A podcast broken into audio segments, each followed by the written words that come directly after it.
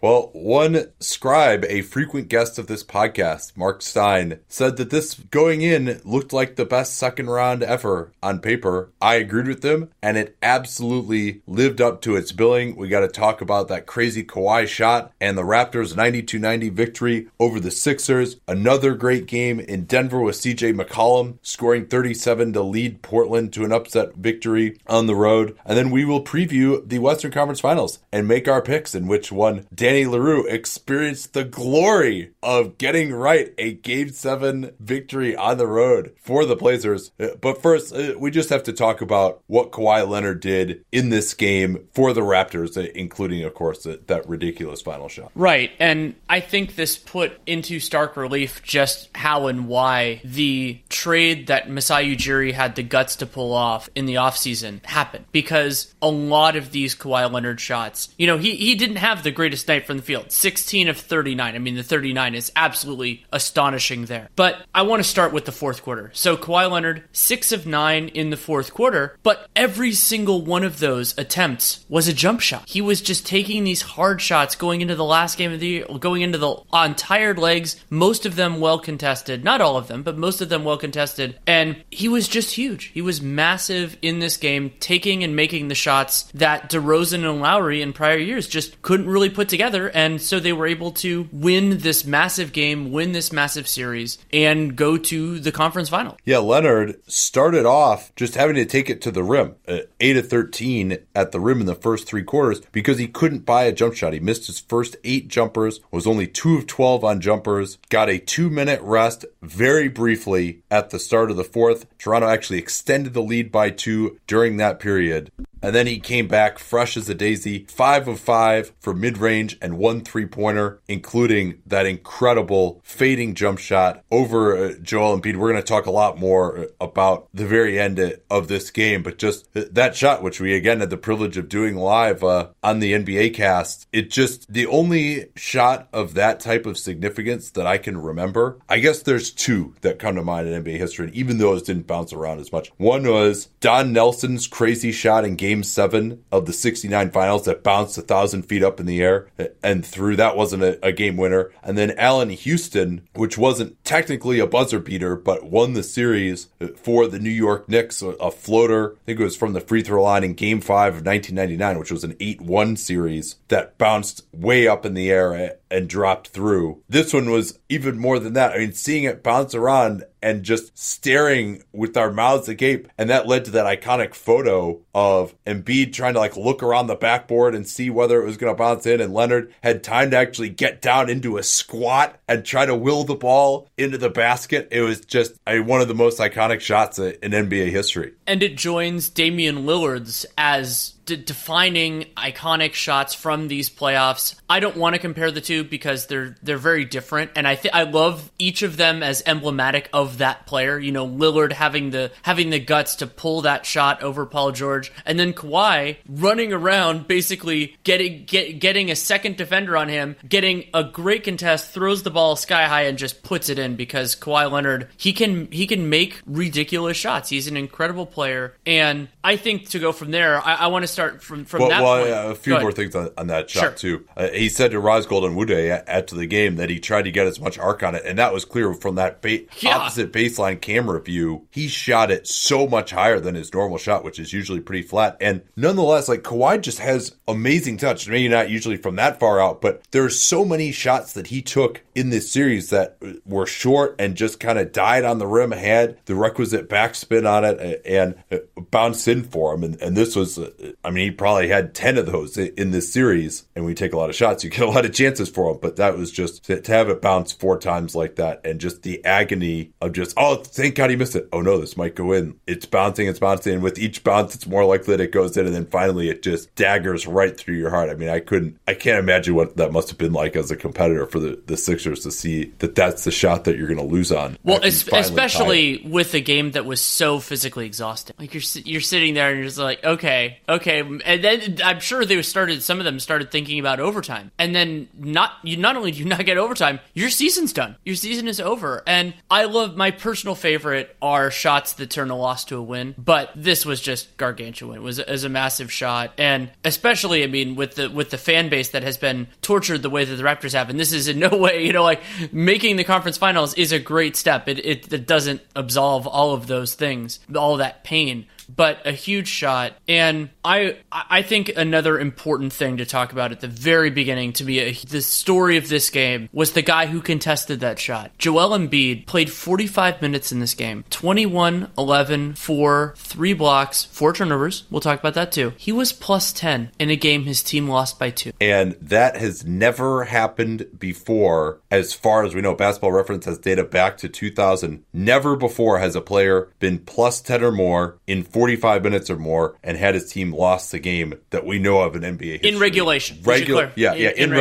regulation. A forty-eight minute game before tonight, regular season or playoff. And that shows just I mean, how valuable Embiid was defensively when he didn't have it rolling offensively. He did some more things uh, tonight. It did get up to twenty-one points in a, what was a, an offensive struggle of a game, three block shots. And I think he was something just crazy. Like he was like well over plus fifty for the series. It might have even been more than that. And consider how many minutes he played and heroic performance for him. Obviously not in the greatest of shape with all the knee issues coming off the, the illness to play forty-five minutes. And he had to play that many because obviously it was a complete disaster the moment he went out of the game. Once again, just like it was uh, in game six. So that's, uh, that's really Boban, Mike Scott, Greg Monroe, certainly the other guys on the team deserve some blame for that also to not, and because there's really, they couldn't score in game six, so it was the big problem here. It was more the defense, but, and you still have all these great players. Like they shouldn't be just getting destroyed by over a point a minute, or in this case, four points per minute. I mean, that's incredible. Four points per minute. When Joel Embiid is, is off the floor, they got beat in this game. But still, to not have a better backup center option when you have one of the more fragile guys in the N B A at that position, and you need to preserve him as well, to not have any kind of an option there, number one going into the season and number two at the trade deadline, it is really just not good enough from Philly's front office, and, and there that is maybe the biggest reason, certainly from a statistical standpoint, that they are going home. I think this this stat might even be this. I haven't seen anybody post this yet, and I I can't it because of the timing of games. I can't get it all the way on the N B A's official site. I'll have to check it on it. By what I'm looking at, Joel Embiid had the best plus minus of the second round, period. Plus ninety. Plus ninety. Oh man, I plus fifty was way off. He's plus ninety, and then the next two guys, it, it's eight listed games for the Nuggets because that series ran longer. The Eastern Conference second round started before. But I mean, absolutely incredible. Yeah, and one thing you you would have to look at too was Joel has two fouls. Brett Braun takes him out of the game for the last thirty seconds of the second quarter. I guess the thinking being, well, we don't want him to pick up his third, so we'll take him out for this defensive possession. Well, guess what? His main value is on defense. And also, guess what? Getting his third foul with twenty-four minutes and twelve seconds left in the game isn't any different than him getting his third foul with twenty-three minutes and forty-eight seconds left in the game. It doesn't matter at all. There's nothing special about going into halftime with that third foul or getting it right away. So, and, and they went right at, it was Kyle Lowry went right at Greg Monroe and got an and one. And that was three points and they lost by two. You know, I mean, there was, and there, and, and that, that's not just that, obviously. And, and I, I'm not in agreement that Brett Braun should lose his job, which is, is the rumor that, that's going to happen, and there are plenty of other mental mistakes that, that popped out. I think it, the next thing that we have to turn to here is that Philly. Wait, before we turn yeah, there, can I yeah. can I give the actual stat? I pulled it. Oh, great, yeah, yeah. Okay, here are the top five and plus minus for the second round of the playoffs. Now that it is complete, number five is a tie between Giannis and Nikola Mirotic at plus forty. Number f- number four is Chris Middleton at plus forty six. Number three is Jamal Murray at plus fifty. Number two is Nikola Jokic at plus sixty, and number one is Joel Embiid at plus ninety. So all three of the top players in plus minus played today. All three of them are not moving on to the next. next round. Yeah, and now Mason Plumlee is supposed to provide a little bit more behind Jokic uh, than yeah, and and plus minus is not the end all be all. But we saw yeah. how differently and how much worse the Sixers played when Embiid was not in the floor, especially on the defensive end. Yeah, and that's it, it fell apart there. It fell apart on offense, and you know maybe it got to the point where it was psychological for this group, where it was almost a self-fulfilling prophecy when he would go out of the game. But yeah, so the next place I think we need to turn though is Toronto played a little harder than Philadelphia in this game, and the offensive glass was uh, enormous there. Kawhi Leonard had four offensive rebounds in this game, and that's despite the fact that he had probably the biggest load of any player in this game with those thirty-nine field goal attempts. Serge Ibaka also had four offensive rebounds as that big lineup continued to pay off pretty well for Toronto. They won three of four games in the series after breaking out that Gasol and Ibaka together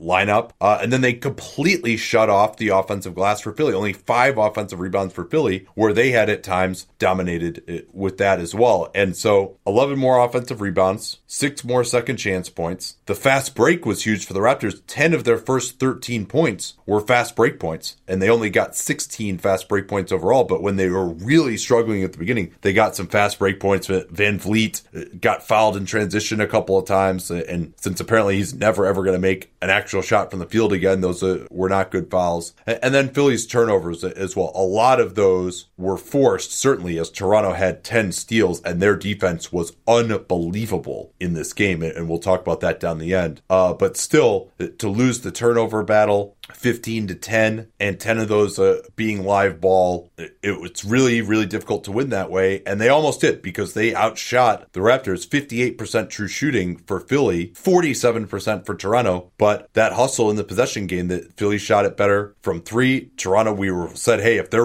role players don't hit shots, they're going to be in big time trouble in this game. It's going to be really close. And that's exactly what happened. They were seven out of thirty from downtown. Lowry was one of seven. Uh, Gasol was one out of four. Ibaka, crazy, easily hit three of their seven three-pointers, and he was below thirty percent from the year, although previously used to be a, a good three-point shooter before this. But he f- somehow found his confidence, and he made three out of five, including this ridiculous one over Ben Simmons late in the clock, where he looked like Klay Thompson, like shooting with his legs spread out and like not even able to jump. But it was uh, really the effort of the Raptors in yet another game where they didn't have their shooting touch that ultimately allowed them to keep it close enough that Kawhi was able to win it for him at the end. Percolating the glass, Philadelphia was ten points per one hundred possessions more efficient in half-court offense, but they were there a much higher proportion of the time, and the offensive rebounds. That's another way of framing what you just said, but I thought I thought it was a good way of thinking about it. That, and it looked that way. You know, Philly's half-court offense wasn't great, but it was a whole lot better than Toronto's. A lot of missed shots from both of these teams. That That is a theme throughout Sunday's Game sevens. And what was really kind of ridiculous when I was thinking about this game between, between I sorry, between when we record, between when we finished and when When we recorded this, was how few Raptors I thought like really had a good game. You know, Kawhi played well.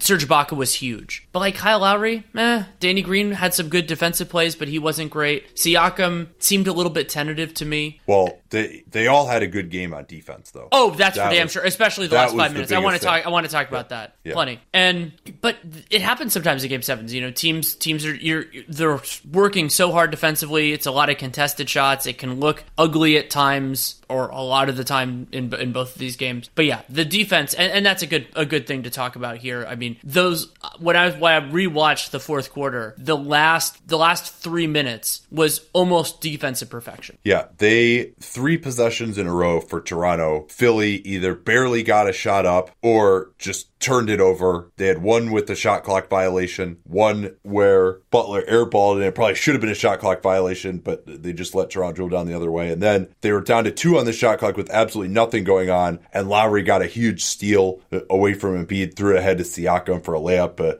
to put him up four. It seemed like that was the game uh, with uh, under two minutes left uh, there. But those three possessions, all of which I think came after stoppages, so put a nail in the, or, or another nail in the coffin of offense offense is more efficient after you call a timeout. And it was just amazing defense.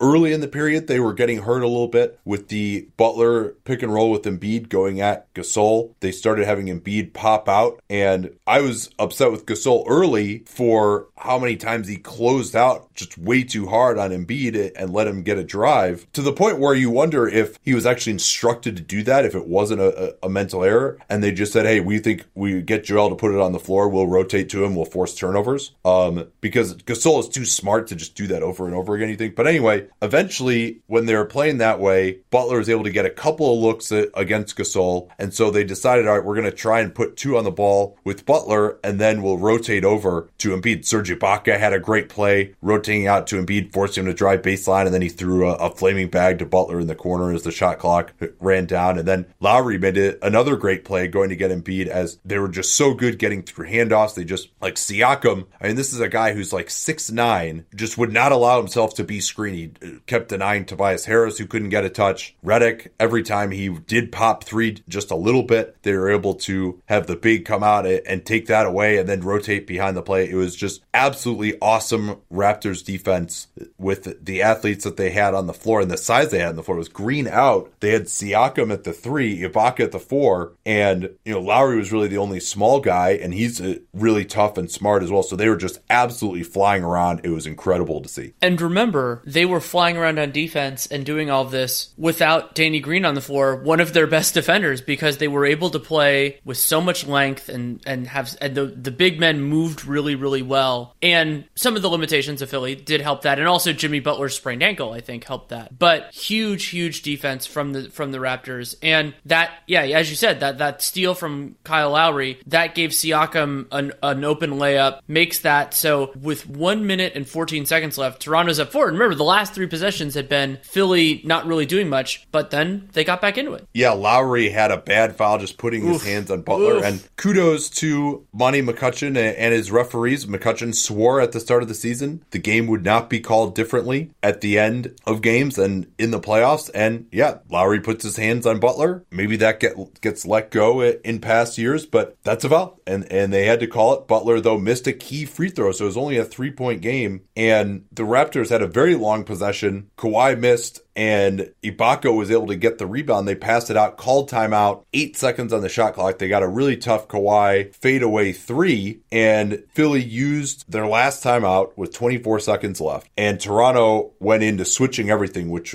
worked great. They even kept Gasol on the floor, but he switched everything. Philly ran a play for a three. You know how much we loathe the quick two in that situation, down three. But just Toronto's switching was perfect. Siakam was all over the place. They took away everything. So finally, it was Embiid in the post on Lowry, and Lowry actually tipped it away from him, and B got it back, and then Ibaka, it looked like it was a questionable call, but then when you see the replay from behind the basket, he clearly like slammed his chest into him as he's going up. So Embiid hits a couple of free throws, and then it's just a complete failure to deny the ball and bounce it to Kawhi by Philly. Right, and Toronto does exactly what teams should in this circumstance, which is right after those free throws, have your best shooters get to places where, ideally, where they can catch the ball and not get trapped. Like, if, if you can pull both those off, more power to you. And Philly just didn't have a plan. Redick scrambles over there after Kawhi's caught the ball and has started turning up court. I mean, you, you knew you weren't going to get very far, but he did that. Yeah. And then... Well, well, here, this is a key point here, too. This, yeah. But by not having to use the timeout there and not preemptively using it, by actually just taking a chance to inbound the ball when you could, number one, they got it to their best free throw shooter. Yeah, he missed it, but it was good execution. Tobias Harris just was like standing and guarding no one. They just... Nobody ran to Kawhi to try to deny him. But by not having to use the time out there. Remember, they had already used one. That's where right. Nurse just sprinted out on the floor. They had one left, and that's what enabled Kawhi to hit that shot at the end. So Kawhi Leonard goes to the line, and paralleling Game six in twenty thirteen in the N B A Finals, sorry to bring up more pain for Spurs fans who are listening to this podcast, but you're going to have plenty, so that's just the way it is. Kawhi splits the free throws, and so then Philly, you know, they get they get this opportunity to really, to, to get back in the game. Yeah, and Gasol, he went for the offensive rebound, actually got a pretty good push and got a hand on it, but inadvertently his tip out, number one, meant that he wasn't back on defense, and number two,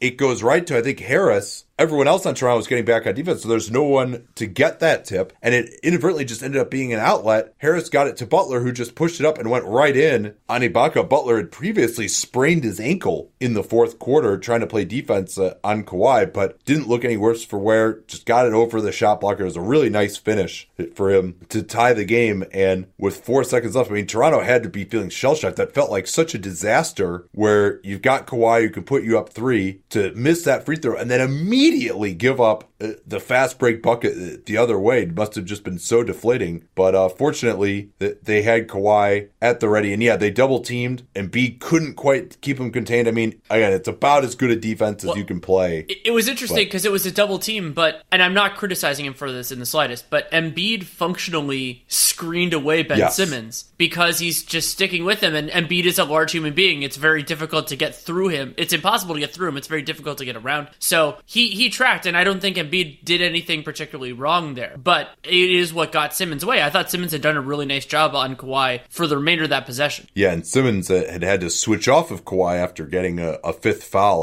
on a Kawhi floater. Uh, let's do a quick break here. We could talk a, a few more points about this game before we get into Denver-Portland. The half-court offense was pretty ugly in this game, but you will look a lot better than either of these teams' half-court offense if you grab yourself an Indochino suit. They're the official outfitter of my wedding.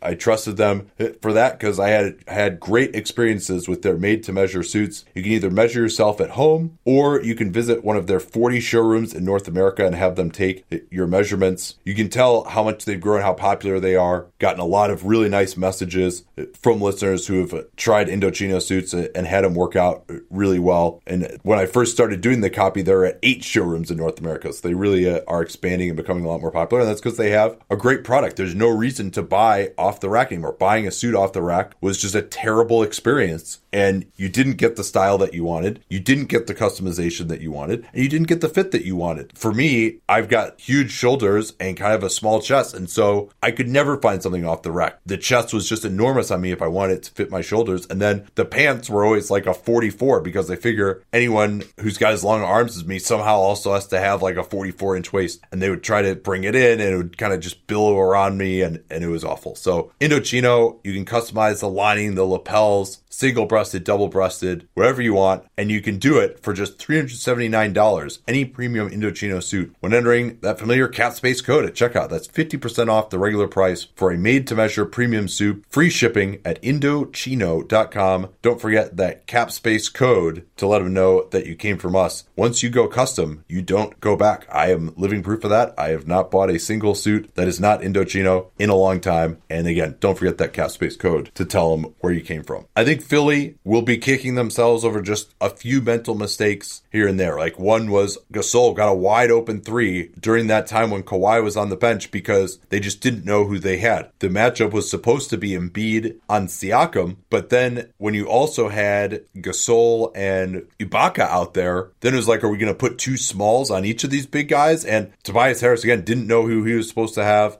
and they just give up a wide open three to Gasol. And, and Harris had been guarding Gasol the whole game. game. I don't know why it would have been switched up at that point in time. I think Toronto's just mental toughness in this game and in the series down to one. And, you know, a lot of that is guys who haven't been here before, like Kawhi Leonard. You know, it's not like Kyle Lowry had some awesome game tonight offensively. Ibaka did come through, though. He was someone who had had some playoff failures with this group. But just every time Philly went on a run, they went up seven. Then they took, they, they dared to take Embiid out of the game for two minutes and immediately gave up that lead. Um, in the third, Philly came back and took a lead in the second. Lowry hit a huge three fading into the corner. And obviously, that very last time when Philly tied the game, Kawhi had uh, the ultimate answer. I had a few other plays that struck out as well. One, I thought that at various moments in the game, especially in that late going, Toronto got a few kind of like found money, and it happens in every game. I'm not saying it they were particularly lucky, but that there was one where Kyle Lowry, it looked like he just chucked up like a deep two late in the clock, and because you have to put the shot up, and it went in. And yeah, that was the play where Kawhi got trapped, and yes. no, he couldn't get the ball to anyone, and Lowry just never stopped moving and finally got it and made an impossible shot. And then another huge play in the late going, shortly before that back-to-back-to-back effective shot clock violations from the Sixers. They tied the game on a J J Redick three-point play, correctly called. Serge Ibaka went right into him, and that was a really big one too. to, you know, it kind of looked like Toronto was building that momentum, and then Philly got that back, and then, you know, eventually eventually they, you know, they, they tied it again. But I thought that shot by Redick was huge. Yeah, they ran almost like a Golden State Warriors look, getting Simmons into the post and then bringing Redick all the way from the opposite corner. The Warriors don't really run that anymore. They used to in like twenty fifteen, like for Klay Thompson, to have him run all the way to the opposite side of the court uh,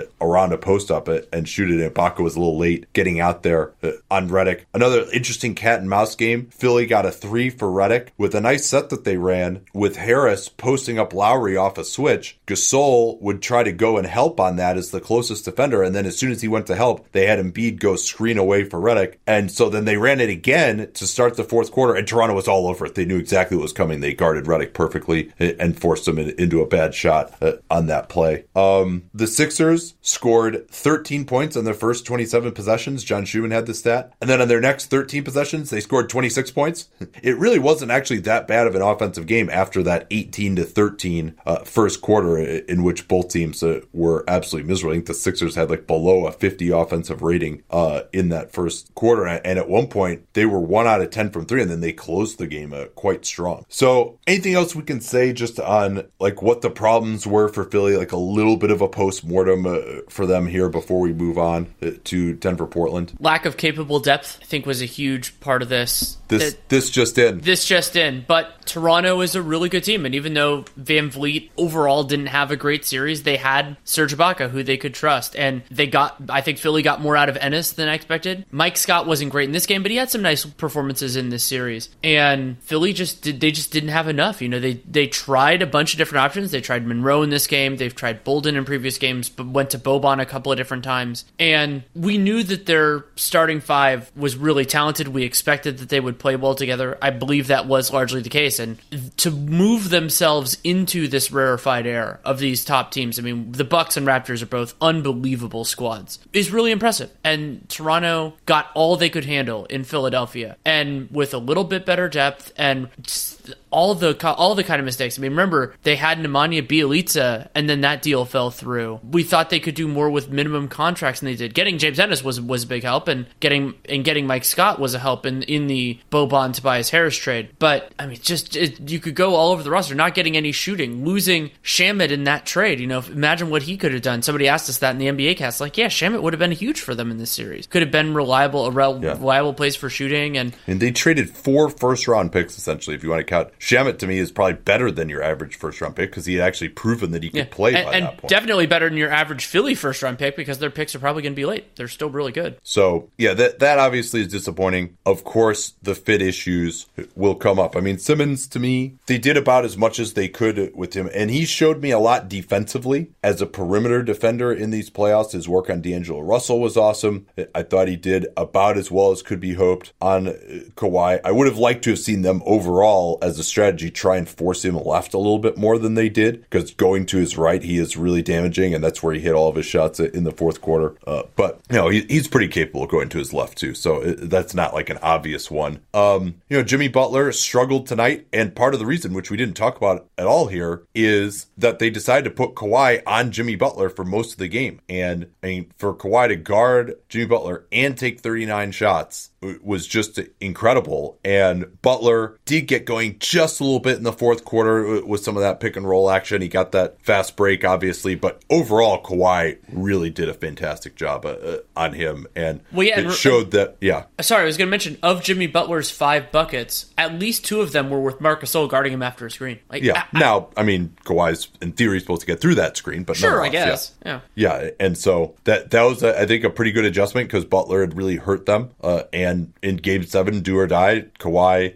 had a chance to kind of chill out on Ben Simmons before this. But uh, and then the other thing that they did, which was really interesting in the first half, was they decided to just double Embiid on the catch. And we questioned that on the N B A cast initially of just, hey, Gasol's done a pretty good job on it. Why are you going to do that? And I think there are a couple of reasons for it. You know, I, I'm not sure whether it was good or bad strategy. One was, if you got Kawhi and Butler, he's not your main help guy under the rim now, with Simmons just a, in the dunker spot. And so if that's Danny Green or, or Siaka, maybe guys just not quite as good at help instincts. Maybe you're worried that Embiid could get going a little bit more. Another reason would be, well, we don't want Gasol to get into early foul trouble. And then also maybe you just prevent Embiid from uh, developing the confidence. But I don't think Embiid even had a single straight post up in the second half. It was all pick and pop, try to attack off the dribble, uh, face up. I think he might have faced up one time. He, he had a step back on, on Gasol, but all of it was pretty much out on the floor, facing up, attacking the basket rather than the, the post-up game. Gasol took him completely out of that, and they were right to go away from it, frankly. But I did think, you know, you might have tried it, you know, when it was one-on-one. But I think if they were doubling, they got pretty good looks off of that in the second quarter. Maybe that's something they could have gone to a little bit more was, hey, just throw it into Joel. If they're going to straight double, let's just get him in rotation as long as you can do it early. Yeah,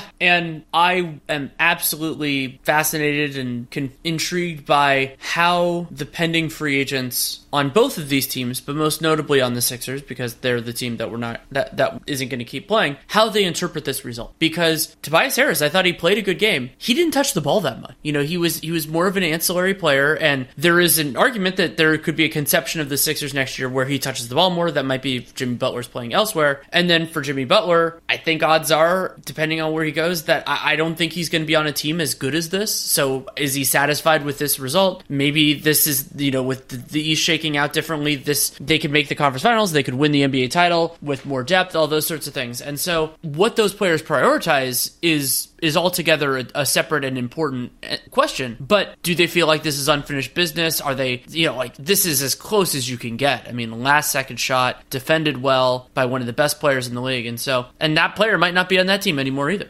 Yeah, and it is tough, but they made this bed with Tobias Harris when they traded four first-round picks essentially for him. And Jimmy Butler, they didn't give up as much, but he was certainly a needed player in these playoffs. He provides an element that they desperately need, a, a pick-and-roll playmaking. And then if you're going to have those guys, how does Simmons uh, fit in? I mean, he definitely was underutilized to, to some degree. Would be a much better fit if he could use the ball in his hands. Where I do think that more of him back to goal, trying to post up, uh, would be helpful with spacing around him. But Butler is not most comfortable as, as a three-point shooter. So it's, these guys have a lot of talent, and with maybe a better backup center, they win this series. Who knows? But also, I actually think they were a little bit above their head in the series. If you look at, and I'm guessing this was probably the case again tonight, Toronto had the better shot quality in all seven games of, of this series and just shot it abnormally badly from three-point range. And maybe this isn't as close of a series otherwise, particularly in that game two loss. So they do have a lot of guys who can make shots. Maybe you just try to get those guys as assets under contract if you need to move one of them. But still, to me, Ben Simmons remains the most logical guy to move. It's just a question of what that package is and then how much that player would cost as well. With Simmons going to need a max contract soon, it's going to be a very interesting offseason. I hope for Philly's sake that they don't fire Brett Brown. I don't know who the better coach is who's available right now to him. And I think there are a few little foibles. You know, we talked about taking Embiid out. You know, there's some things, but I think overall he has a pretty progressive stance. I think he does a, a pretty good job of getting along with his players and getting them to share the ball. There's not a ton that I would look at right now as their scheme and that that's what killed them. I think it was the lack of a bench and, you know, Joel Embiid having one good offensive game in this series. And I think Braun got as much out of this group as he could. I, they were substantial underdogs in this series to me, and do a, they should be really proud of the effort that they've had. And they were up against an absolute juggernaut of a team. And, and uh, I thought they exceeded expectations, but ownership reportedly does not see it that way. And I think it's also interesting going forward here for Kawhi, you know, to have this iconic moment in a Raptors uniform and experience that, that adulation. Perhaps that makes it a little harder for him to leave, even if uh, they do end up flaming out at, at some point in the next couple of rounds. So let's turn now to Denver-Portland. Another fantastic game, and the place to start here with uh, a big Game seven road win is with the classic performance, one of the great Game sevens by C J McCollum. C J was absolutely fantastic. Let's do the full line first. thirty-seven points, seventeen of twenty-nine from the field. All but three of those twenty-nine shots were two-pointers. Got to the line for two free throws, so that was thirty-seven points on thirty shooting possessions, despite basically just taking twos. And hit a ton of massive shots. Also had a definitive chase-down block, which we'll break down in more detail a little later. And Lillard had an off night. A series of other Blazers, you know, offensively, you know, tons of missed shots for both of these teams. I mean, that we'll, we'll talk about that. But C J Murray kept them afloat, and he he was awesome. It, it was a lot. There are players in this league, it's one of the separators out there, that can take and make tough shots, and a lot of C J's shots were well contested, and not every mid-range shot is a bad shot, but a, but the special players are are the ones that you want taking those, and C J McCollum unquestionably one of those players. C J and Dame Lillard deserve a ton of credit for the improvement that they have made against trapping defenses. We saw them struggle with that against New Orleans a, a year ago as they were unceremoniously swept out of the first round. They just came up with a ton of counters to that, setting screens higher in the floor. Now, granted, they weren't going up against Anthony Davis this round, or in that round against O K C for that matter. But one of the ones was the ability to snake through and split that trap, just lamp pole around your own screener. And C J had one of those late in the game to get him an open look. Uh, you know, Lillard did the same thing. He still was able to get penetration on most of those plays. He had eight assists, and the shot was not going down, although he hit two huge ones in the fourth quarter. He was only like three out of seventeen in his forty-five minutes. Both C J and Dame played the entire second half, by the way. And so it really was a, a team-wide thing to beat that strategy. And for the Nuggets, what they're trying to do is protect their big in pick-and-roll defense and get the ball out of those guys' hands. Lillard had by far his lowest usage in the regular season against any team against the Nuggets. And those guys were able to get up forty-six shots, forty-six of the Blazers' ninety-three shots between those two guys. And that was just enough. And also credit to Dame Lillard for recognizing he's in the middle of a rough game and just letting C J be the engine down the end. There's not a lot of guys who do it. There's a possession late where Dame is about to go get a D H O, and he instead says no and goes and gets C J in the corner and screens for him so he can go get the D H O. And I think McCollum scored it on that possession. And that's that when people talk about the type of Lillard leadership, Lillardship,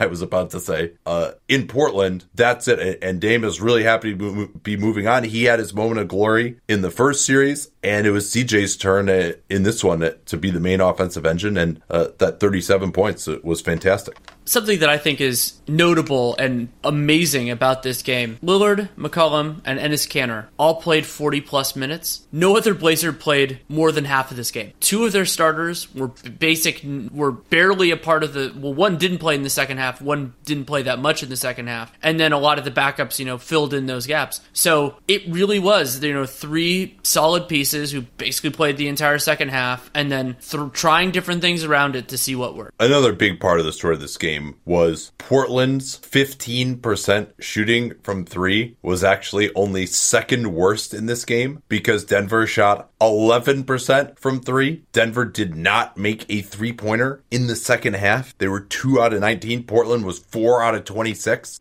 And Lillard, we said, oh, he didn't have a good game shooting for three, two for nine. Well, actually, that twenty-two percent, that was much better than just about anyone else. He, shot in he the had game. Half of their makes in a third of their attempts.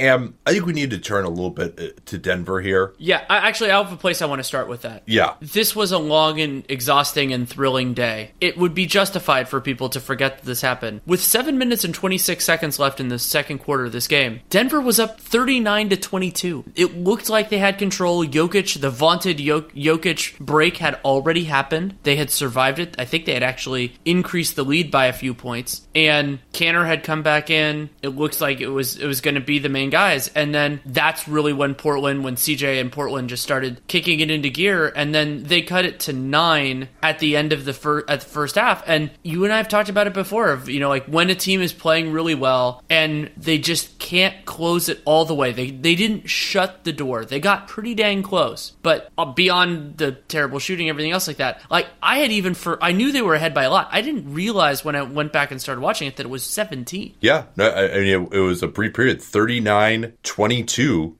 And then it really, to me, was an offensive failure for the Nuggets. And Nikola Jokic played forty-two minutes in this one, got three minutes of rest perhaps, was eleven out of twenty-six. But he said it, you know, he doesn't expect to make every shot, but there were shots that were missed that he usually makes in this game. He had their only two makes from three-point range, by the way. That's that's not his fault necessarily, but it's only get up nineteen three-point attempts. It is not good enough. And I think they kind of stopped shooting those. Their, their, Gary, back, yeah. their backcourt only took took five combined. Yeah. And they played a combined seventy-seven minutes. That's unbelievable. Now, when you're playing Mason Plumlee together with Jokic a bunch of time, Millsap is not a great three-point shooter. Torrey Craig was unable to duplicate his three-point success from the San Antonio series in this one. So they don't have great three-point marksmen on this team. I did think that they still could have done a little more Jokic post-ups, a little bit less of the pick and roll, especially once Murray, after that, getting to the line some in the first quarter, really clearly did not have it in this game. Uh,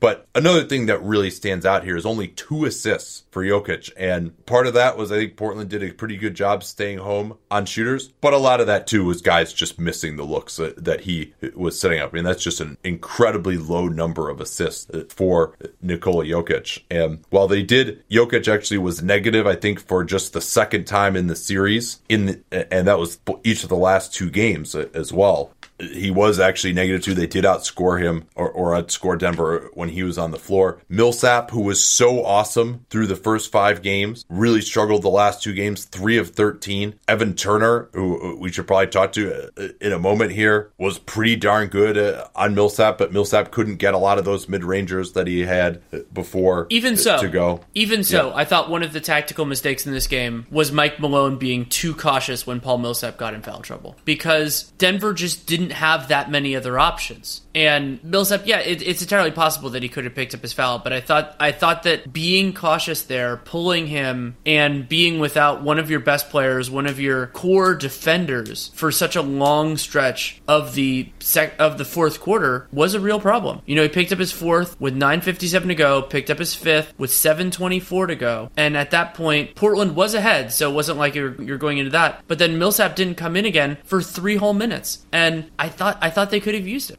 Yeah. Did eventually foul out, uh, but uh, but after super the game late. Was pretty much yeah decided. yeah he, he fouled out, committing an intentional foul when the game was basically over. Right. Let's talk about Turner now. We ha- were concerned, foolishly it turned out, that Terry Stotts would see, oh, Evan Turner was in the game when we made our run in the fourth quarter, and then overplay him, and he did that. You know, he played a, a lot at the end of the second, but they made a run at the end of the second to get back into it, and then ten fourth quarter points. I think he had like four points in the series coming in to tonight, and uh, he finished with fourteen points, three of seven, eight of nine from the foul line, got it on the defensive glass uh, as well, had some offensive rebounds, and I mean, it was Neil O'Shea's vision down the end a, a lot. It didn't work that well, but uh, of Turner handling the ball and Lillard and McCollum trying to come off of screens, but Turner did just enough, attacking off the dribble and hit a, a mid-ranger or two, and just scrappy, energetic play, which in a game like this when neither team can hit a three-pointer takes on an added importance. Yeah, he had a few big plays. Not only, you were right, Evan Turner only had four points in this series before game seven. He had four in their win in Denver in game two. He had three total points in the O K C series.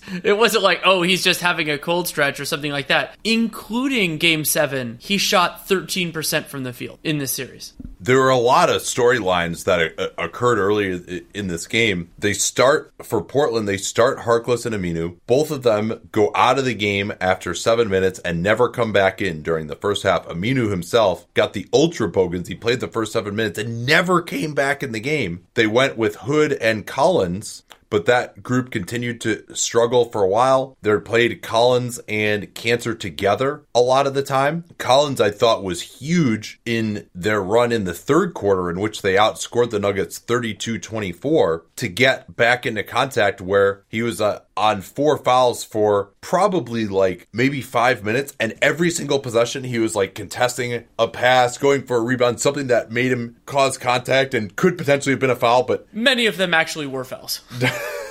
But he had four blocks.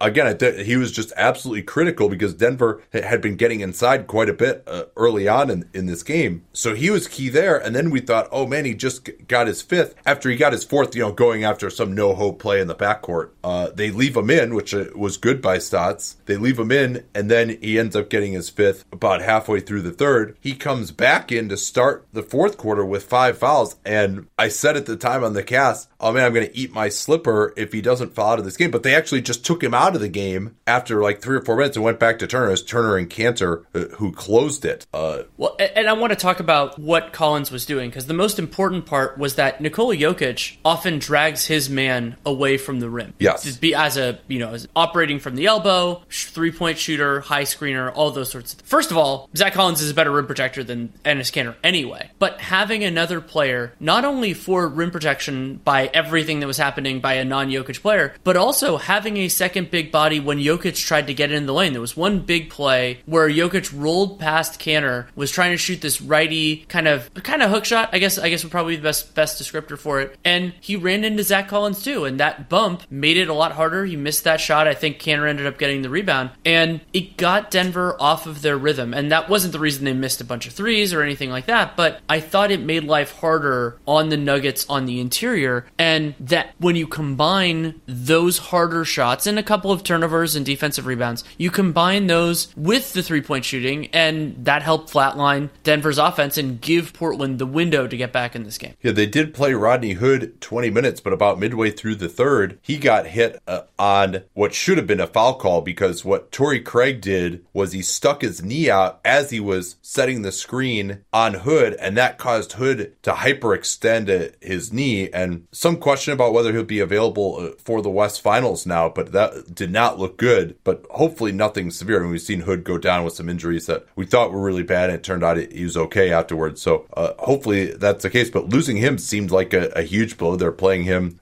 at the three quite a bit, and that also made it difficult, because then you, they kind of had to choose between Collins and Turner down the end, and they were looking for uh, Mo Harkless, who came back in and had a, a big end with three offensive rebounds uh, to the game as well. He played ten minutes from that point forth. They never went back to him, but it was Harkless and Turner together down the end to give them just enough defense and athleticism and, and rebounding uh, that C J was able to take him home. Well, Myers I, I Leonard, want, before yeah, we get sorry. to that, I want to mention the other part of Harkless's end of the game, and he committed two bad, unnecessary fouls in the fourth quarter when Denver was already in the bonus. And Denver was not scoring. They were their half-court offense. They they had this really long stretch where Denver didn't score. They didn't score a shot from the field from Nikola Jokic making, he made, I think he made a layup with seven forty-five left. And they made some free throws during this, including the ones that I just talked about. And I think the next made shot that they had was Gary Harris with two eleven remaining. They got free throws, as I said, but I think those were the, that, that stretch was where they didn't have a single made field goal. And Harkless gave them a couple, uh, I think he had one on Millsap, and then he had one on, on Jamal Murray that gave, gave Denver a little bit more life when he,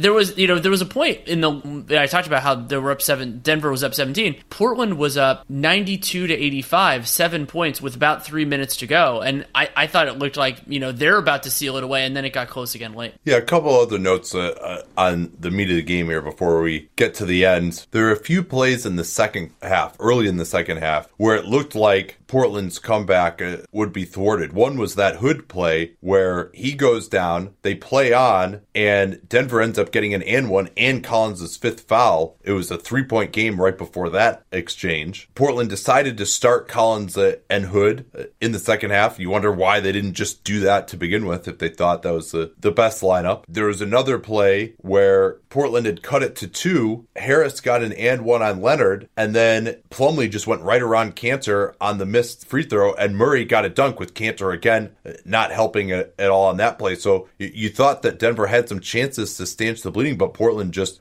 kept coming. You thought that maybe Denver could close it a little stronger than Portland because C J McCollum played the whole second half, and so did Lillard, while their guys all got some rest. And, and you know, Millsap thirty-two minutes, Craig thirty-three, even Jokic was only forty-two. Harris and Murray were both under forty, but that didn't turn out to be the case, and that was just basically C J making shots down the end. And he, I just have so much respect for how well conditioned he is. I mean, he looked like he never had a single issue in that four overtime game, never had a single issue tonight despite playing the whole second half. I mean, he played just a ton of minutes in this series and always seemed to have uh, the ability to make shots at the end, even though he was so exhausted. You could tell he wasn't even getting off the ground on these jumpers, and yet he still is just draining them. It, it was uh, fantastic. Anything else you want to say on uh, the meat of the game before we talk about about some of the key possessions at the end? No, I think we can go to the key possession. So probably the absolute biggest play of the game to me. Portland had maintained about a four-point lead throughout most of the fourth quarter. three twenty left. Turner misses an awful shot at the free throw line over Millsap. Really well contested. Jokic gets the rebound, outlets it, and Dame Lillard sneaks in and steals the outlet. Goes right at Jokic with the Euro step and realizes he doesn't have the shot. So he does a Steph Curry. He throws it out to Turner and then just dead sprints to the corner. Jokic just not having just turned it over, just not there mentally. I mean, very few centers are going to make that play of, all right, I'm going to stick with Dame Lillard all the way out to the corner now on this play. But Lillard just knew he was going to be able to get a wide open three there. It was a mental error from Jokic, despite the fact that, you know, it's not a play that centers are commonly going to make. So that put Portland up seven. It looked like it was pretty much over at that point, up seven with three minutes left. You know, you've got about six or seven possessions left. And then Denver proceeds to score eight points on their next four possessions. Three of them were off Portland mistakes. They had a McCollum miss where three Blazers go for the offensive rebound and they get a fast break layup for Gary Harris. That play was like right out of the nineteen eighties. Uh, they had two really bad fouls. Uh, one after like five seconds of the shot clock uh, by Harkless on the floor that, that you mentioned on Murray. And then Lillard reached in on a loose ball and, and fouled Murray. So, and they were in the bonus. So they got two free throws out of that. Uh, Jokic hit a, a floater in pick and roll and got it to one with about a minute thirty left. So another thing that stuck out to me, and obviously you're not going for the three necessarily this early on, but three times in the last two minutes of the game, Denver had the ball down three and they never once attempted a shot that could have tied the game. Um, you're definitely taking a risk there, especially in the end, especially when you go for the quick two, which we'll get to. But yeah, they're shooting two of nineteen from three. You got to assume, though, that these guys who are good shooters are, are not any less likely to make those shots because you've had a bad shooting game going into tonight if, if you're open. And, you know, they didn't really run anything to get three-point looks. And that is a weakness of this Denver roster. You know, they don't really have anyone who's able to just rise up for a three off the dribble or even coming off a screen like Gerald Green style either. You know, Murray has a pretty low release point. He doesn't get a ton of separation for three-pointers. And Harris can come off screens every now and again or, or shoot him in the D H O game, but Portland did a really good job uh, on him. And then, you know, those are really the only two guys. Jokic is a, too slow of a release on his pick and pop to be a huge threat there. So, you know, the, the nineteen three-point attempts, that's a little bit of a symptom of, of what this roster is. And, and, you know, also having a four like Millsap, who's not really looking to take the three-pointer a lot. Craig is out there. He's not a great shooter. So, you know, it's, it's tough for this team to come back at the end with, when three-pointers are, are pretty tough to be found here. One of the stranger decisions towards the end of this game gets into those possessions where Denver didn't get a three. C J makes a free throw line jumper, I believe was over Torrey Craig, to make it a three-point game, ninety-eight ninety-five, with eleven point four seconds left. And well, and quickly, I mean, the two shots that he hit oh. in the last two minutes were both absolutely ridiculous. One of them was when he split the pick and roll. The other one, they just went with a straight one four flat. And Denver on that possession, you know, after they had gotten another two with Murray to, to get within one, and there was a six-second differential at that point, they go with just a one four flat. So basically you got two guys in the corner and two guys standing on, on either side of the lane. So it's a little tough to bring a double there, but you also don't have a ton of spacing. Like, it could be possible, and they did not do that. Maybe they could have. They had a lineup in there with Jokic out of the game that maybe could have switched everything. They had Millsap at center for one of the first times in the series, but they did not run a double at McCollum. He went pretty early too, by the way. I mean, he could have run the time down another five seconds or so, and that could have ended up hurting them if uh, in fact he had missed. But, you know, he made it, and he was absolutely fantastic. But then, yeah, the everything that happened was very odd there. After that, Denver taking their last timeout to advance the ball with uh, eleven point four seconds remaining. Denver down three. Denver advances the ball down three, and it would have made sense for Portland to. There are a couple different defensive schemes that you can go into. Could try a switch everything, try no threes, both of those things. That's a good way to prevent a team from getting a potential game tying three. And if in basically any of the defensive theories, Seth Curry would not be on the floor. Curry is, I thought he had a rough game defensively overall. He had, had some mistakes. He ended up, you know, positive plus minus, but I don't think that that is indicative of his play in this game. And he ends up on Nikola Jokic around the free throw line. So Denver inbounds the ball to Jokic. Curry fouls him in the air. And so you have all these different things. So one is Curry's on the floor, shouldn't be on the floor, inbounding the ball well inside the two point line. And then, so, so then not a chance to tie. And then, I mean, for the second time in this series, and he had a, a spectacular series overall, Nikola Jokic missed a big free throw. Yeah, that was it's, the killer. It sucks. And it was the, I mean, he had yeah. he played so well, and I mean, it, it it can happen. You know, I don't think he choked. I don't think anything like that. He just missed a free throw. Yeah, and Denver missed a lot of free throws. They, yeah, they, they were did. better in the second half, but they missed eleven free throws in this game. They shot a lot more free throws than Portland did, and a, a bunch of them were late, but through a, a lot of the game, you know, they only shot seventy-two percent. Portland was eighty-three percent. That's uh, you know, that's another thing you can look at as uh, your game right there. And yeah, I mean, Jokic is going to look back on those, and he he put the loss on him. And obviously, he was their best player and one of the few guys to shoot it even passably well in this game. So it's tough to put the blame on him, but that's certainly something that he's going to be thinking about. Both of those just incredibly close games. Now he makes that first free throw. They still have no timeouts left, so that they, they would have been trying to play the foul game. And Portland has really good free throw shooters. I'm thinking, I thought that perhaps. Maybe that's why they put Curry in, was because if they went for the quick two, then they could get it in, into Curry and he could be a free throw shooter. But they ended up having to take him out so they could uh, try to rebound the free throw. I thought that actually with no timeouts left, Jokic probably should have missed the second free throw intentionally. And, you know, if you say, hey, we're, we're if we're trying absolutely as hard as we can and he's going to miss it to a specific spot, you know, maybe we've got a twenty-five, thirty percent chance of getting the offensive rebound. And you've probably got a worse chance than that of ever even getting a chance to tie, right? I mean, you think about it, if you get that rebound, you've got a twenty-five percent chance of getting that rebound. So you have a twenty-five percent chance of getting a shot to tie it. Whereas just hitting one of the free throws and then you have to hope for a turnover, or you have to hope to that one of these great free throw shooters is going to miss free throws because there isn't really time to trap and try and get a turnover really. You know, I, I think intentionally missing it, it would be a little bit better because at least then it's like, at least it's in your hands at that point. At least you could get a rebound. It's, it's within your power. And they went for the quick two. And, and people always say, what coaches will tell you if you say, well, why you wouldn't go for the three, and with no timeout, they have to go for the three, two, three, the three also to avoid confusion. What coaches will say is, well, if you miss the three, then the game is over. And that's like too big of a risk that just the game is over. Well, number one, you're trying to win the game, not just stay in the game. And number two, isn't it a much bigger risk that you have it within your hands right now to take a three-pointer and it could be on your team whether the game gets tied or not? If you go for the quick two, now you are depending on the other team to screw up or miss some free throws. And isn't it a huge risk that you just never get a chance to tie the game? Like, isn't that a scarier proposition than quote unquote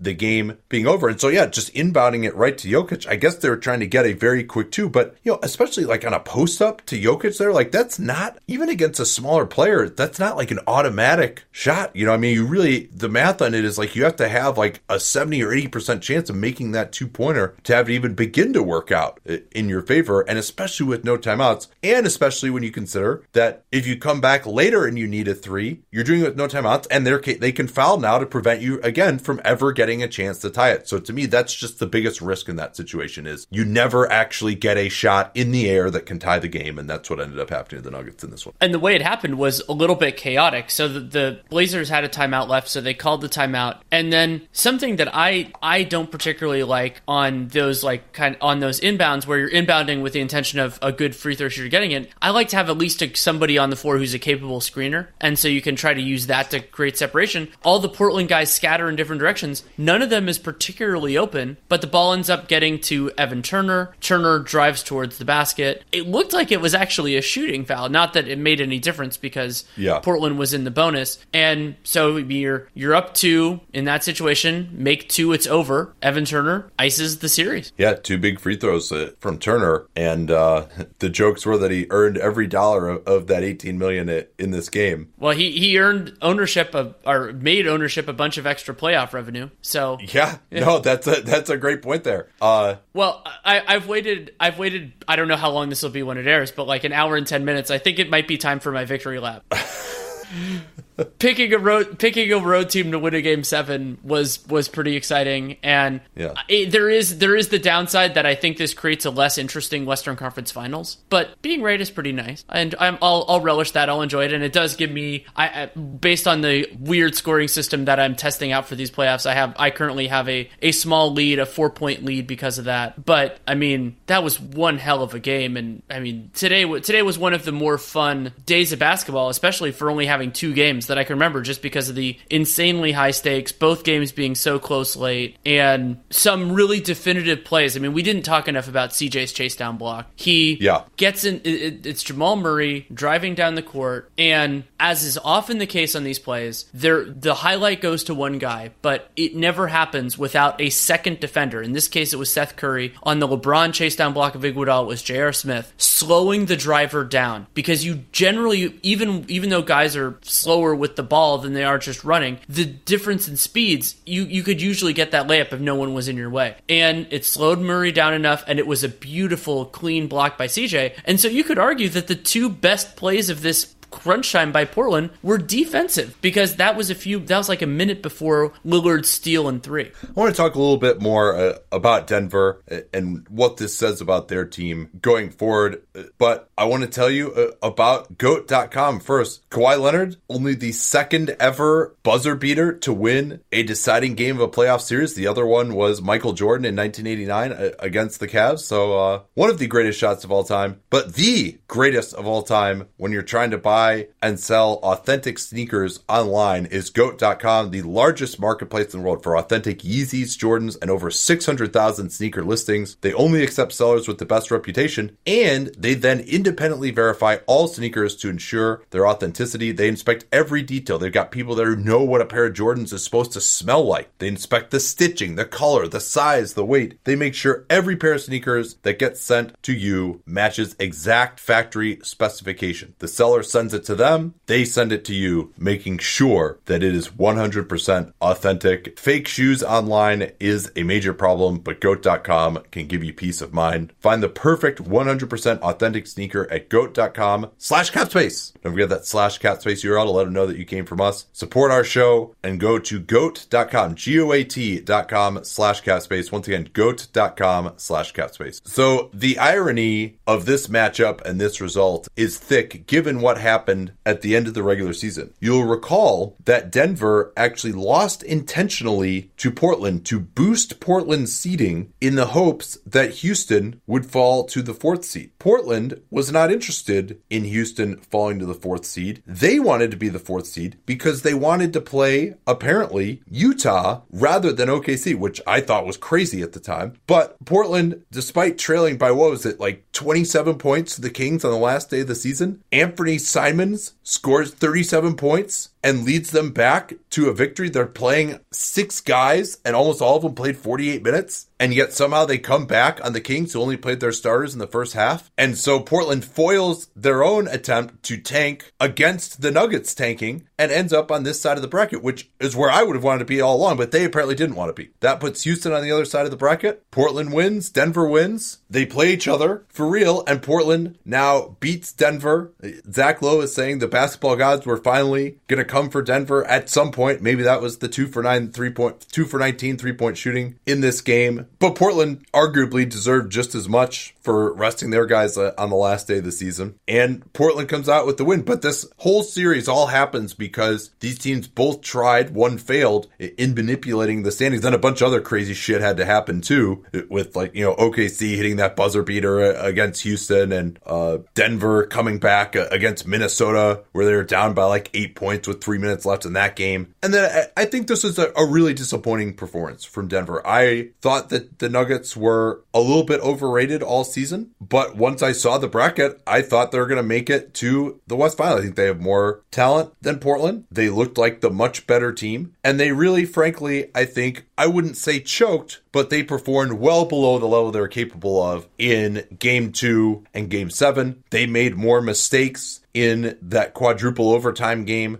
than Portland did. Denver was capable of winning the series. I think they had more talent and they should have won this series. They did not. And, you know, there's a lot of noise out of Denver. Oh, we made, this is a great team. This is just the start for us. Eh, we'll see. You know, I, I don't think it's, I mean, they had a pretty easy matchup in the second round with no Yusuf Nurkic, and they should have won. And this Portland team, we'll see how they play in the next round. Maybe I'll be wrong, and they're going to be exhausted too. But this Portland team is a team that probably loses in the first round half the time uh, in a normal Western Conference. And so Jokic played really well in the playoffs. Okay, they played against two below average defenses. They had some really ugly offensive performances with not enough three-pointers and not enough shooting in these playoffs. And they weren't really able to find an answer for Portland's guards defensively because they just have some structural limitations in terms of what Jokic should do. I thought Jokic, to me, actually had a better defensive series than I was expecting, but when it came down to it, they still couldn't guard C J and pick and roll in this game. So while I think Denver overperformed preseason expectations based on what they did during this season, I thought they underperformed a little bit in the playoffs. And to say, all right, this is a team that's going to be in the second round automatically for years to go here, I'm not quite buying that. They got more moves that they need to make. These guys got to get a lot better. Murray and Jokic in particular, they got to find a way to be a little bit less Jokic centric on offense, I think. So I'll be very curious to see what happens to them this offseason, whether Millsap is going to be back and whether they can get someone else on the wing, whether Michael Porter can contribute, maybe someone like Hernan Gomez can contribute more. But they do need a little bit more, I think, to really get into being a serious contender in the West. And I think while Denver deserves credit for getting to the second round, the context of who they played in these playoffs and ended up losing to, I think, is important when you look at, all right, your your real goal here is to actually get out of the Western Conference, and are you going to be able to beat those best teams? You know, I don't know that this is this playoffs, despite the fact that they got to a game seven in the second round, is a positive data point in their favor necessarily. I want to push back. I want to push yeah. back on a couple parts of that and then agree with a couple parts. So the one thing I was really surprised you didn't emphasize, and I would, I was more disappointed in their first round than their second round. That San Antonio team was was uninspiring to me. I thought that Denver should have dispatched them pretty cleanly. You know, like maybe it ends up going six just because San Antonio is hitting shots and Denver's missing them for a game. But there were some warning signs that I had that were similar to when I saw Toronto struggle with Washington last year and just went, oh crap. Like that that they just didn't have all of it. And and both of those teams I think were better than their first round series, but you still have that. And and for Denver, my issue with, with what you said is not necessarily that it is inaccurate. I think that it is taking a framing that is a little bit unfair to the Nuggets. If the goal for them is to win the Western Conference Finals or win a championship, I don't think they're constructed well enough to do that. And that isn't because Tim Connolly has done a bad job. It's just because the threshold for winning a championship, for being at the level to win a conference, to have a serious, you know, like, for example, like Portland made the Western Conference Finals this year. They're not a title contender. They're not, they're not going to win the championship. Even if they made it, they would get waxed by both of the other teams that are there. And great for them that they made it this far. And I agree with you, they would have lost in the first round in a lot of different permutations of this. I don't think that's too big a deal for Denver because winning fifty games, which is what they were, they outperformed their point differential, that's a great accomplishment. That's a really good team. They're young. They'll get better. I do worry, I think like you do a little bit, that how the aging curve affects them is more problematic than something because, yeah, there are a lot of stats about, oh, they're like the fourth youngest team in the league and all that. But one of their key players is Paul Millsap, who is way older than that, and they don't yeah. have a replacement. And it's still like their most athletic player, even right. And and they don't they don't have a replacement for him. Sure, if Michael Porter Junior becomes becomes awesome as an offensive talent, very different type of player. And Denver doesn't have a, a they don't have a three. They happen to face two teams in the playoffs where their lack of a, a two-way small forward was not that big. Torrey Craig hit a hit a series of threes, that five for seven against the Spurs, most notably, but they don't have that guy. Will Barton is not that guy. Torrey Craig, maybe if he improves there, but remember, we're not in the rare, he wasn't in the rarefied air here. This was against two teams that do not really threaten in the way that Golden State would, or Toronto, Milwaukee, and they're always going to be teams like that. They might not always be run by forwards, but there will always be teams teams that have that level of overall talent. And I see Denver just as a tier below that. And I don't think there's any shame, any anything. And and I try not to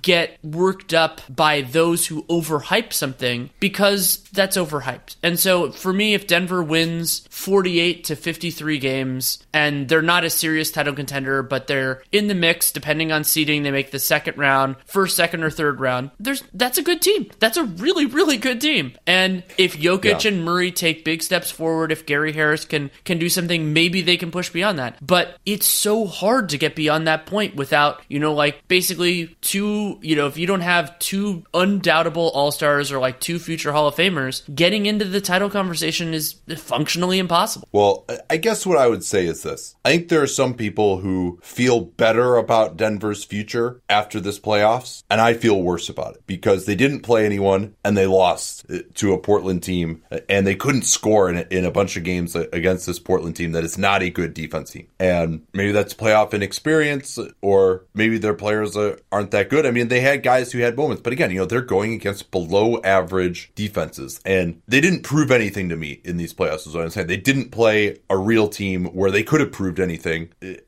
and that's what kind of makes this a little bit difficult. And yeah, they, they should be happy about their overall season, but I do think they should be disappointed in their playoffs. Um, let's talk now about the Blazers and Warriors series, in which one team starts Enes Kanter at center and the other team has Steph Curry and Klay Thompson coming off of screens set by Golden State center. That is one problem among many for Portland, one that I'm going to focus on a lot. Portland does not generate turnovers. Now, the Warriors can generate turnovers themselves because yeah, they do yeah, against that. Their own offense. They can, they can do that, but I think Portland's lack of forcing turnovers is going to be a big problem for them in the series, and a lot of the limitations that O K C and Denver were not able to exploit are going to be on full display against the Warriors, and they're not going to be able to pull off, I mean, hopefully Rodney Hood is healthy enough to play, but they're not going to be able to pull off, you know, these extended minutes for Evan Turner, or, you know, spot minutes for Myers Leonard, all those type of things, because the Warriors, even with their depth issues, they just play so many different players that punish inferior talent. And they're coming off of a Houston series where not only did iron sharpen iron, but they had to deal with such complicated defensive, like they dealt with defense that is well suited to attack what the Warriors do well, with personnel that can execute that system about as well as could be reasonably expected. And Houston, Daryl Morey's talked about how he's obsessed with the Warriors. They play the Warriors incredibly well, incredibly hard, and Portland is not that type of team. And we've seen the Warriors beat the Blazers in a playoff series undermanned, and I think we're about to see it again. Now, I could see the Warriors having a mental letdown, and if they had gone against Denver, I think Denver, especially with the unique threat that Jokic prevents, they've had some trouble stopping him at times with no Cousins and no K D at the start of the series, and the Warriors very pleased with themselves, rightfully so, for beating Houston in the manner that they did. You could see there being a letdown. I think the fact that they really respect Dame and C J, that they've played these guys in the playoffs before, and yeah, they've beaten them, but they also know that it's hard. Draymond at one point said, yeah, this didn't feel like a five-game series to me when, when they beat them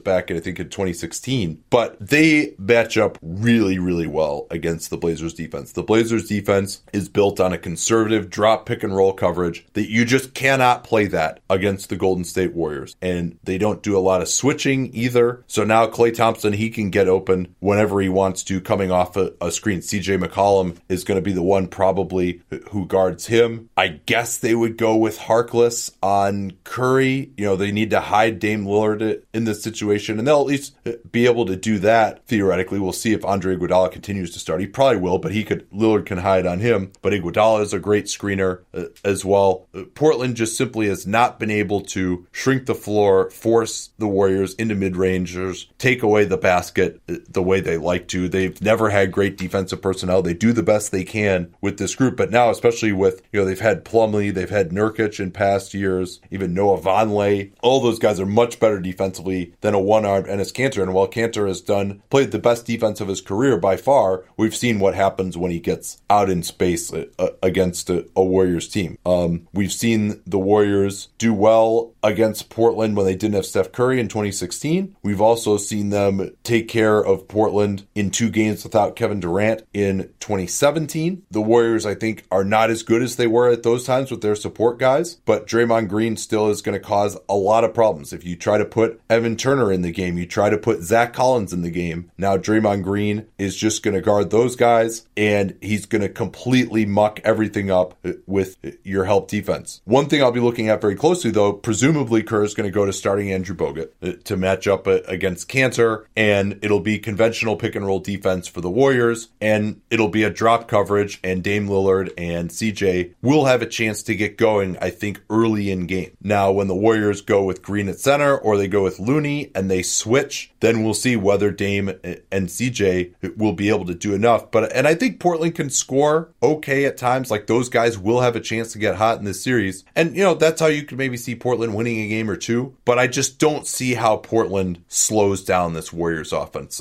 at all. We've seen them try at times to go with a Aminu at center and try and switch everything. And they just, that's just not something that they do regularly. The Warriors have completely carved that up in the past. Well, and Portland doesn't have it. the personnel either. They they, yeah. they don't have enough wings. O'Shea has filled gaps impressively at other spots, you know, getting Seth Curry as a guard in the guard rotation. They, you know, replaced Pat, had Pat Connaughton replaced him, all, all those other spots, but they haven't done that at forward, and the Warriors are loaded at forward. They have a lot of intelligent players. And so two other things that I'm going to be watching: injury returns. How long does Kevin Durant sit in this series? Is he, you know, do are the Warriors more cautious because they're facing a team that that they can that they can handle? I would recommend being as cautious as they can be, you know, in in conscience. Maybe Portland sneaks a game at Oracle. It's entirely possible, and then that pushes it a little bit.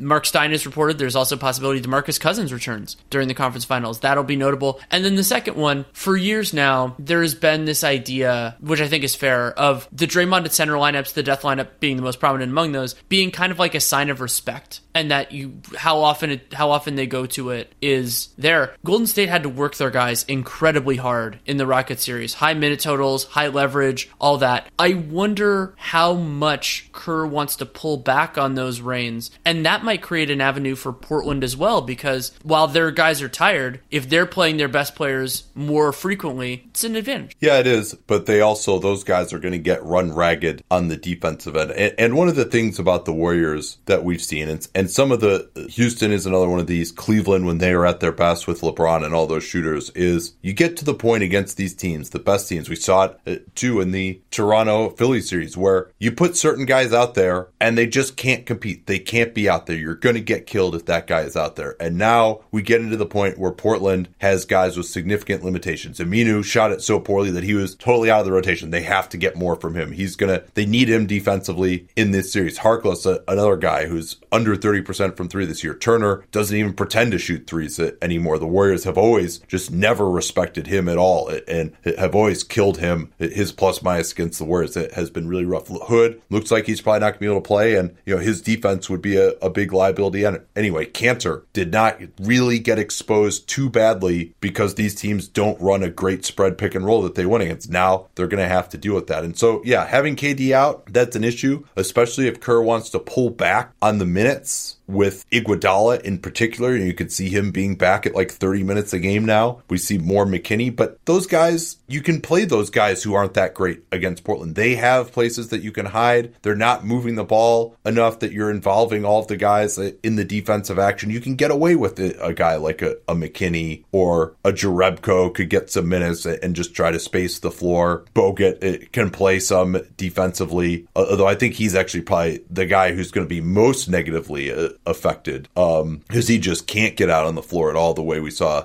even Jokic do. So they may end up having to just go with starting Looney and maybe playing Jordan Bell more and going to more of a, a speed system defensively to take the ball out of those guys' hands. But I do think the the other thing the Warriors can do is they're going to make the other guys beat them in a way that Denver and even O K C did not have the capability to do. They are too smart, and they've got too many guys who are too quick that they can force the ball into the hands of the guys that they want want shooting jump shots. So, I mean, even with K D out, I think the talent gap has narrowed, to be sure, between these teams, but I think the matchup is so in favor of Golden State, even with K D out. I think I am ultimately going to go with... Oof. If it helps, I can I, I, I can do my pick while you think. Who's, whose turn is it to go first this time? Do you remember? I have no idea. No, I'll go first. I'm going to go Warriors in five. I have the same thing. Ah! Well, yeah, now you have to lead. Of course, you're just going to pick exactly what I did. Yeah, but I, I think what's... That's that's actually what we should have to do. Although, see, I could game it the other way of just see what you did. And then, well, and if you remember variance, the time that you, you beat me in the twenty seventeen playoffs, it was because of that. You were behind, and so you picked Cleveland to win in the finals because that was... Oh, no, sorry, twenty sixteen playoffs. Because that Is was that, that was did? the only way you could win. And, and wow. So you did it, and then they won. which was amazing.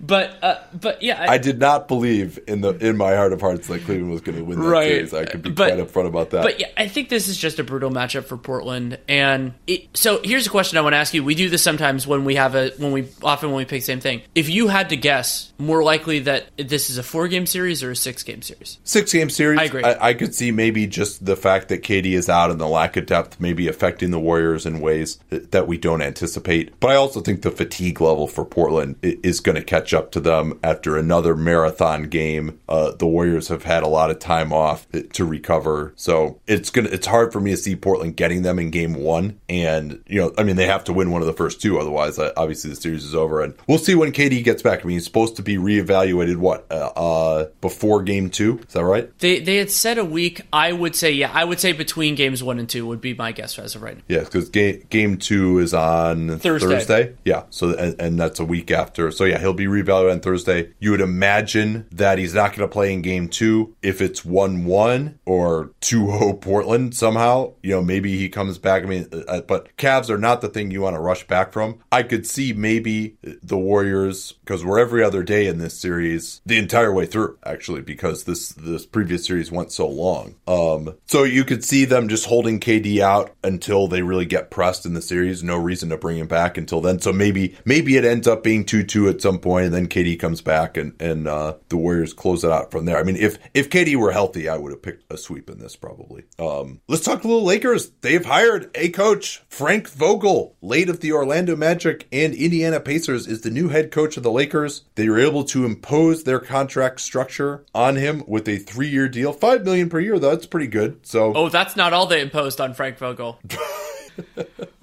Bro. Jason Kidd will be the lead assistant. Uh, As Damon Rangula called him, Kittlefinger, and I'm going to use that a lot. I mean, this is this is just treacherous. I mean, the, the water is is is just chummed up. Not only do you have, I mean, so uh, Windhorst in his piece made the made a, a really apt comparison between David Blatt, who you know, a coach that was well respected tactically around around the league, even though Blatt had not coached in the N B A the way that Frank Vogel has, having a top assistant put on him who had a connection, you know, who who could connect with LeBron as a player. And so you you that dynamic, but then you ramp it up with a player that we know LeBron has great affinity for, a personal connection due to their Team U S A time, and great respect for Kidd's game. That is ominous. And it is not a circumstance where the coach in waiting is this, like, you know, underrated tactical genius or going to unlock all this stuff. The coach and the, the, the assistant coach with the with the whispers was the person that we picked, and we were recording at the time the Coach Rank podcast. We went one to thirty. We were recording thirty as he got fired by the Milwaukee Bucks. Yeah, and you know, it's not to say that he can't be a good assistant, although it seems like sure the report the reports of him mentoring Lonzo Ball consisted of one phone call uh, when it was dug into a, a little bit more. But certainly Kidd played somewhat similarly to Lonzo. Maybe he it can help him. And obviously health is huge, and who they get in free agency. I mean, I think Vogel is an uninspiring hire, but I don't think he's like a terrible coach. I mean, he, he did have some foibles in that series that they lost in twenty sixteen against Toronto, uh, where uh, after which uh, he ended up getting fired. But, you, you know, and, and we'll see what kind of a relationship he He and LeBron has. I mean, LeBron presumably has some respect for him with the playoff battles uh, against the Pacers. But this is really about, well, hey, you're going to impose your lead assistant, and you're going to impose a three-year contract that expires when LeBron's does. This is uh, about the best coach that you can get. And Vogel, hey, he's not like his name was coming up for other openings, so he took it. Also interesting is Phil Jackson, still apparently a confidant of Genie's. Of course, the Rambuses are as well, and that Vogel was very highly recommended by Phil Jackson. Uh, Ra- Ramona reported that. So Phil uh, didn't have the greatest executive tenure in New York, but he is uh, still influencing things from his executive grave, apparently. And that's not, to me, a great reason to hire a coach. The one reason reason I can think of that I've heard in all of this of like why that could explain this, that's not just like a terrible indictment of the Lakers organization, is that maybe Kyrie just didn't want to play for Ty Lue again and made that clear. And if they hope to lure Kyrie back to play with LeBron, that hiring Ty Lue wasn't the way to do that. There certainly were reports that Kyrie's relationship with Lue was pretty rocky towards the end of that twenty seventeen run. So by, by the way, uh, yeah. how crazy will Boston go if Kyrie leaves and goes to the Lakers? Yeah, I mean, there's a lot of people who kind of don't want Kyrie back apparently in Boston, but uh, but, but going to Kyrie the Lakers, that Davis, would be that would be just yeah. crushing. And yeah. so one thing that I found interesting, because we're we're recording after there's been some talk of, of with everything with Vogel, because it happened after the last time we recorded. I'm a little bit uncomfortable with how much the chatter has yada yada yada over his years in Orlando. And yes, it is true that those were some misfit toys, and a you know it was it would have been hard to get a lot out of that roster. I think that's all fair, and and the young guys weren't ready yet, and the veterans weren't good enough. I think they were significantly better coached this year under Steve Clifford than they were under Frank Vogel. And uh, you know, it's some it, it, you don't want to give Clifford all the credit for Vooch having a career year, Augustine having a big bounce back, everything else, but yeah. John Isaac being John healthy. Isaac being healthy. But I mean, when I watched the Magic the last couple of years, offensively in particular, they were just uninspiring. And remember, like we talked about how, and Isaac again, a huge factor in this, how it seemed like they had more defensive talent. They were they were twenty-second and twentieth in defense the two years Frank Vogel was there, and they had a, a fair youth movement this year as well. You know, they tried to play Mo Bamba for a little bit, that didn't work. He got hurt. That probably helped their defensive rating incidentally, but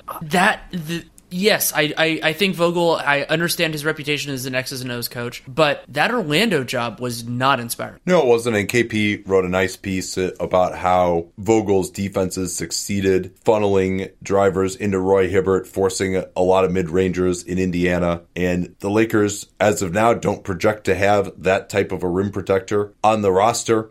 And I think really the reason, in addition to just the fact that Phil Jackson and Kurt Rambis like the guy, is just that he can kind of be an adult in the room. He's been a coach before. He's been to the conference finals. He at least isn't just, you know, he's not going to be a total disaster in theory, you know, the way someone who had never coached before might be. And in theory, he has enough gravitas that LeBron isn't going to completely ignore him due to his record in Indiana. But yeah, I mean, not a lot going for him. And certainly I didn't think that Vogel was someone who should ha- have gotten a- another head coaching job. One other piece of news, which is actually Actually, pretty exciting here. This is a quote from Adam Silver in New York at some kind of get-together where he's hobnobbing with a bunch of bigwigs and doing some sort of a Q and A, and the guy's like, oh, these guys, you know, don't play eighty-two games anymore.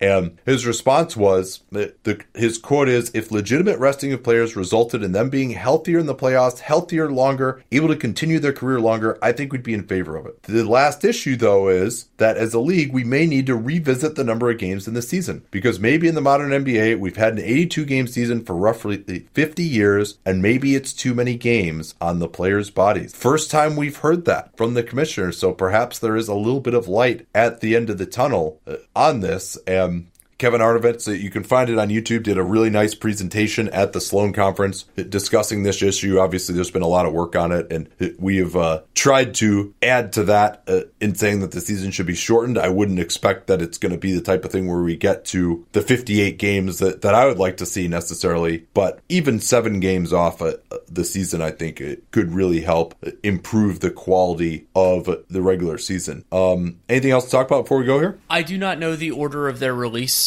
but three teams got eliminated over the last few days, and their offseason previews will be coming out at The Athletic soon. So that'll be the Rockets, the Sixers, and the Nuggets. They're all ready, so it's just about publication. Thanks again to the editors at The Athletic for, for going through those. They're all they're all massive. They're all like seventeen, eighteen hundred words. And yeah, I'll have more. I'm I'm working on a piece about about trading partial guaranteed contracts, because that's an interesting issue that's come up a couple of times. And so you can look for that. I'm guessing that'll come out on like Wednesday. All right, and you you said it. This is always a sad day in the N B A season, our last day with multiple games, but uh, it sure was worth it. Thanks for joining us, and we'll be back. We're going to take tomorrow off because there are no games, and we got a head start on this week's episodes uh, on Friday night. So we'll be back on Tuesday night, get into some off-season previews and discuss Game one of Warriors-Blazers. And the lottery. And, ooh, the lottery! Oh, I did forget one piece of news. Patrick Patterson has opted in to his player option for five point seven million dollars, a deal he signed in the summer of twenty seventeen. And yeah, that's actually has been kind of a disappointing contract. We actually thought that was a good one. I'm kind of saddened that I, I had to uh, had to discuss it. Yeah. In that when, when it, whenever a whenever a deal is signed and it seems like it's way below value, uh, something we've learned with this is there's probably a reason. Sometimes it's off the court stuff that's overblown, but sometimes it's an injury that that we just didn't know the full severity because teams don't share that. It seems like that's what happened here. Yeah, you'll recall he had to have surgery before he ever played a game for the Thunder. All right, we're done here. We will catch you all Tuesday night. Till then.